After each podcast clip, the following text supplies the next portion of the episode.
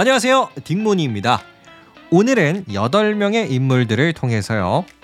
제가 1498년 대항해 시대 이후부터 히틀러가 존경한 프리드리히 대왕의 1712년까지 약 200년의 세계사 제가 한 번에 소개해 드리겠습니다.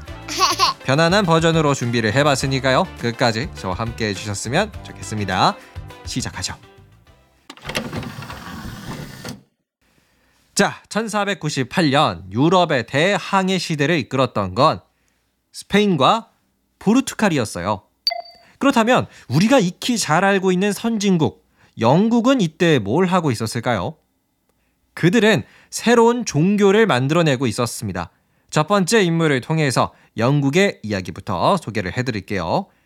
자, 첫 번째 인물은 헨리 8세입니다. 이분의 대표적인 업적은 종교, Church of England, 영국 성공회를 만든 것인데요. 그렇다면 왜 갑자기 헨리 8세는 이런 종교를 만들어냈을까요? 1509년 헨리 8세는 영국의 왕이 됩니다. 근데 원래 이분은 왕이 될 운명이 아니었어요. 위로 형이 한 분이 계셨거든요. 그래서 마음 놓고 편안하게 자기 하고 싶은 거 하면서 살고 있었는데요. 갑자기 형이 죽습니다. 졸지에 왕이 되어야 하는 그 책임을 떠안게 되죠. 심지어는요, 죽은 형의 부인이었던 캐서린과 결혼까지 해야 했어요. 굉장히 이상한 상황이죠. 근데요, 결혼한 헨리 8세랑 캐서린이 자식 복이 좀 없었어요. 3남 3녀를 낳았다고는 하는데 메리 1세라고 부르는 딸 한 명만 살아남아요. 그러다 보니까 헨리 8세가 아들 욕심도 좀 생기고 점점 딴 생각을 하기 시작했습니다. 바람을 폈는데요. 그것도 캐서린의 시녀였던 앤이라는 사람과 바람을 피기 시작해요. 근데 앤도 여기서 굉장히 영악했던 게 뭐냐면 내가 왕비가 돼야 너랑 말을 섞겠다. 이렇게 헨리 8세를 압박하는 겁니다. 뭐 캐서린이랑 이혼하고 나랑 다시 결혼해. 뭐 이런 말이죠. 그런데 당시 왕의 이혼이라는 게 그냥 본인 마음대로 서류에 도장 찍고 딱 끝내는 이렇게 할 수 있는 게 아니었어요. 영국은 가톨릭 국가였기 때문에 이혼을 하려면 교황의 허락을 받아야 됐죠. 근데요, 당시 교황이 헨리 8세의 이혼, 아우, 절대 안 돼. 이렇게 거절을 합니다. 왜 거절을 했냐면요. 일단, 헨리 8세의 부인, 캐서린이라는 사람이 굉장히 파워가 있는 사람이에요. 당시 유럽에서 가장 잘 나갔던 국가가 대항해 시대의 스페인이었잖아요. 근데 그 스페인의 왕이 카를 5세라는 사람이었는데 그 카를 5세의 고모가 헨리 8세의 현부인 캐서린이었습니다. 그러니까 교황 입장에서는 헨리 8세와 캐서린을 그냥 이혼시켜줬다가는 자기한테 불똥이 튈 수도 있는 상황이죠. 그래서 이혼은 안 된다. 내가 교황으로서 당신의 이혼은 허락해 줄 수가 없다. 라고 말을 해버렸습니다. 그러면 헨리 8세가 여기서 이혼을 포기했냐? 이것도 아닙니다. 그는 머리를 좀 굴려보다가 아주 기가 막힌 아이디어를 하나 떠올려요. 아, 종교를 이용하면 되겠구나. 당시로부터 약 10년 전, 때는 1517년, 마르틴 루터의 종교 개혁이 시작되었습니다. 그래서 여러 나라에서 종교적인 독립이 일어나기 시작했는데요. 헨리 8세도 야, 이거다. 우리도 종교 개혁을 하면은 내가 교황의 허락을 받지 않고도 이혼할 수 있다. 라는 생각을 해요. 그래서 1534년 헨리 8세는 영국만의 가톨릭, 즉 영국 성공회를 만들고요. 교황의 허락 없이 캐서린과 이혼을 하고 이제 그 시녀 앤과 다시 결혼을 합니다. 뭐 어떻게 보면 헨리 8세는 이혼을 하기 위해서 뭐 종교를 만들어냈다라고도 볼 수가 있죠. 자, 그러면 이제 두 번째 인물로 넘어가 보겠습니다. 여전히 영국의 이야기인데요. 두 번째 인물, 메리 1세. 메리 1세의 업적은 영국 역사상 최초의 여왕입니다. 네, 메리 1세는 아까 잠시 나왔었죠. 헨리 8세와 캐서린의 딸인데요. 그녀는 1553년 온갖 역경을 견뎌내고 영국 역사상 최초의 여왕이 됩니다. 자, 근데 메리 1세는 여왕이 되고 나서 바로 그 다음 해에 결혼을 하는데요. 바로 당시 최강대국 스페인의 왕이었던 펠리페 2세와 결혼을 합니다. 뭐 일종의 결혼을 통해서 외교적인 전략을 썼다라고도 평가를 할 수가 있어요. 근데 여기서 문제가 좀 됐던 게 뭐였냐면요. 스페인은 가톨릭 국가고 영국은 Church of England. 이미 자신들만의 신교를 만들어냈잖아요. 하지만 메리 1세, 야, 이거 무효야. 라고 하면서 아버지 헨리 8세가 창시했던 영국 성공회라는 걸 도로 없애버립니다. 그러면 이미 이 종교를 믿고 있던 수많은 신교 세력들, 즉 프로테스탄트들이 굉장히 열을 낼 수밖에 없죠. 하지만 메리 1세는 이들을 아랑곳하지 않고 모조리 처형시킵니다.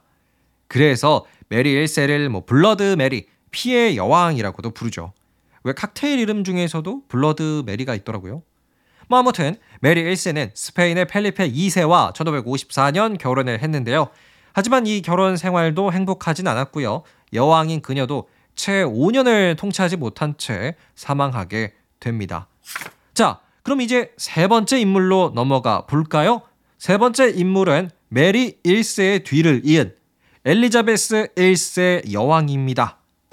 이분의 업적 뭐 많은데요. 그 중에서도 스페인의 무적 함대를 박살냈다라는 것이에요.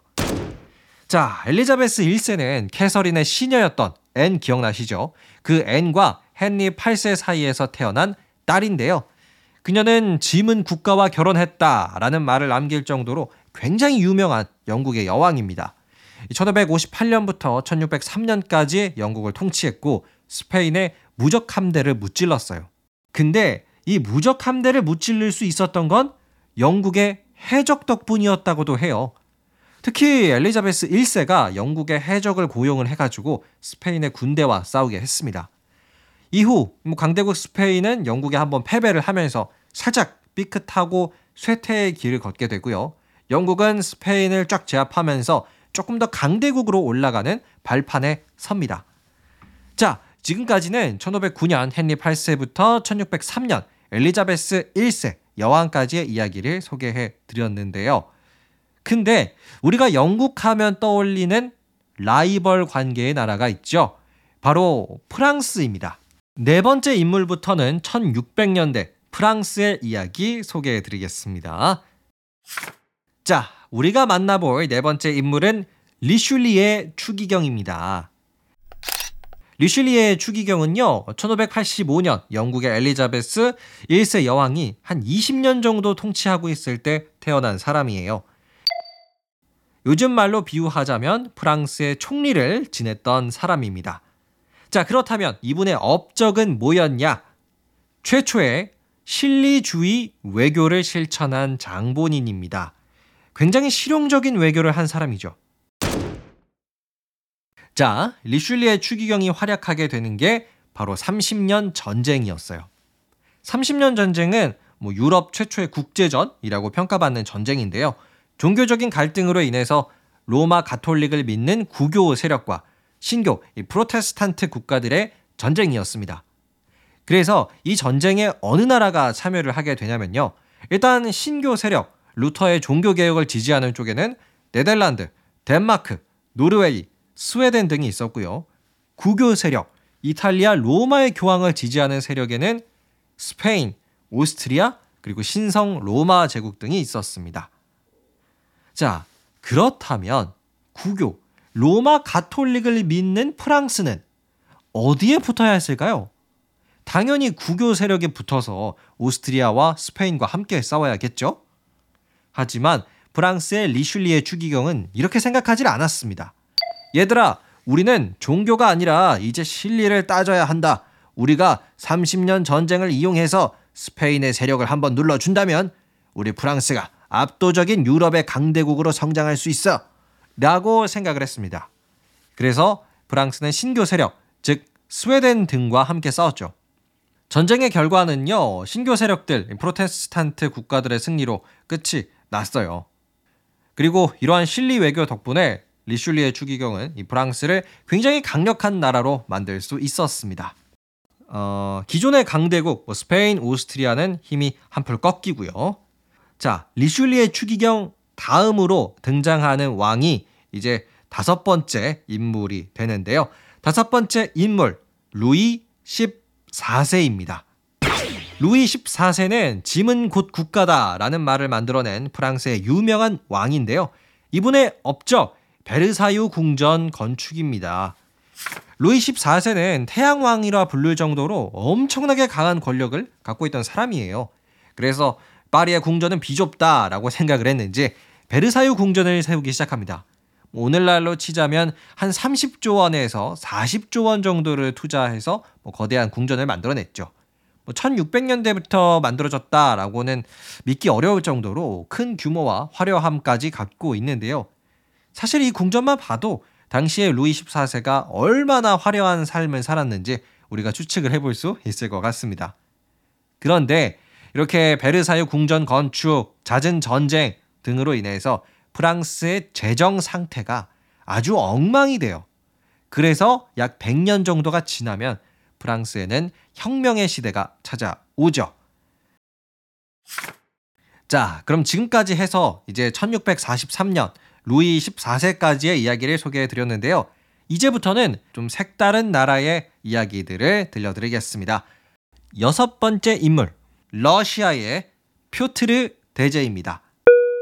네, 표트르 대제, 러시아의 황제인데요. 그의 업적은 러시아 제국을 탄생시킨 것입니다. 표트르 대제는요, 1682년부터 러시아의 황제를 지낸 사람이에요. 이분은 황제가 되고 나서 아주 재미난 업적이 하나가 있죠. 바로 서유럽 사절단인데요. 1698년 표트르 대제는 서유럽의 어떤 선진 시스템을 배워오기 위해서 유럽으로 사절단을 파견했어요. 황제인 본인도 자신의 신분을 숨겨서 사절단으로 들어가기도 했고요. 뭐 그래서 영국과 네덜란드의 조선소 등에서 이 위장 취업을 해가지고 그는 배 만드는 기술을 직접 배워오기도 했습니다. 그리고 유럽에서 러시아로 다시 돌아와서는 상트페테르부르크라는 부동항을 건설하고 또 대북방 전쟁을 일으키는 등 러시아를 아주 강력한 나라로 만들게 됩니다. 뭐 그래서 이 표트르 대제 이후부터는 이제 러시아가 세계사에서 꽤 많이 등장하게 되는데요. 이렇게 러시아가 세력을 확장할수록 부딪히는 나라가 생기게 됩니다. 당시 북유럽의 지배자 스웨덴이었죠. 그러면 일곱 번째 인물 스웨덴의 칼 12세입니다. 칼 12세의 업적은 스웨덴의 마지막 불꽃을 보여준 거예요. 자, 이분 한 15살 때 스웨덴의 왕이 되었는데요. 근데 왕이 된 지 얼마 되지가 않아서 표트르 대제의 러시아가 동맹군을 만든 다음에 스웨덴을 쳐들어옵니다. 자, 근데 칼 12세는 엄청난 전쟁 도사였다고 해요. 그래서 자신의 영토를 수비하는 게 아니라 오히려 동맹군의 땅을 역으로 공격합니다. 뭐 결국 스웨덴이 러시아의 4만 명 군대를 박살내기까지 하죠. 하지만 이 승리에 너무 또 취했던 탓일까요? 칼 12세는 러시아의 본토까지 밀고 들어가는데요.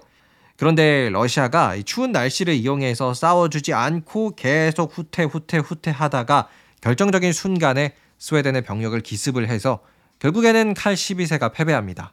하지만 또 전쟁의 화신답게 그는 1718년 이번에는 노르웨이를 상대로 전쟁을 벌이다가요. 폭탄을 맞아서 사망하게 돼요. 이후 스웨덴 북유럽의 강자 자리를 러시아에게 넘겨주고 쇠퇴의 길을 걸었습니다. 자, 그럼 대망의 마지막 인물 바로 프로이센 왕국의 프리드리히 대왕입니다. 그의 업적은 독일 통일에 발판을 만들어냈다는 것이에요. 원래 이름 프레드리히 2세이신데요. 업적이 워낙 많아가지고 프리드리히 대왕으로 불리죠. 사실 이분은요, 원래 감수성이 굉장히 풍부한 분이셨는데 충격적인 사건을 거치면서 뭐 카리스마 가득한 왕으로 거듭나십니다. 네, 그래서 프로이센을 오스트리아 왕위 계승 전쟁에서 승리로 이끌죠. 또 미국 독립 전쟁을 이분이 지원하기도 했었고요. 자, 이렇게 해서 프리드리히 대왕 덕분에 유럽의 강대국 반열에 프로이센 왕국까지 올라가게 됩니다. 네, 200년의 세계사 여러분에게 들려드렸습니다. 정리를 해보면요. 영국은 1500년부터 1700년까지 어, 그들만의 종교를 만들고 또 혁명으로 입헌 군주제까지 도입을 했고요. 프랑스는 가장 강력한 나라로 성장을 하지만 재정 상태가 좀 엉망이 되고 러시아와 프로이센이 유럽의 강대국 반열에 오르고 기존의 강자였던 스페인과 오스트리아는 하락을 하게 됩니다. 이후 1700년대 말 프랑스에서는 혁명이 일어나게 되는데요. 다음 주부터는 더욱 재미난 혁명의 이야기 들려드리겠습니다. 오늘 재미있으셨다면 구독과 하트 꼭 눌러주세요. 지금까지 딩몬이었습니다. 감사합니다. 안녕히 계세요.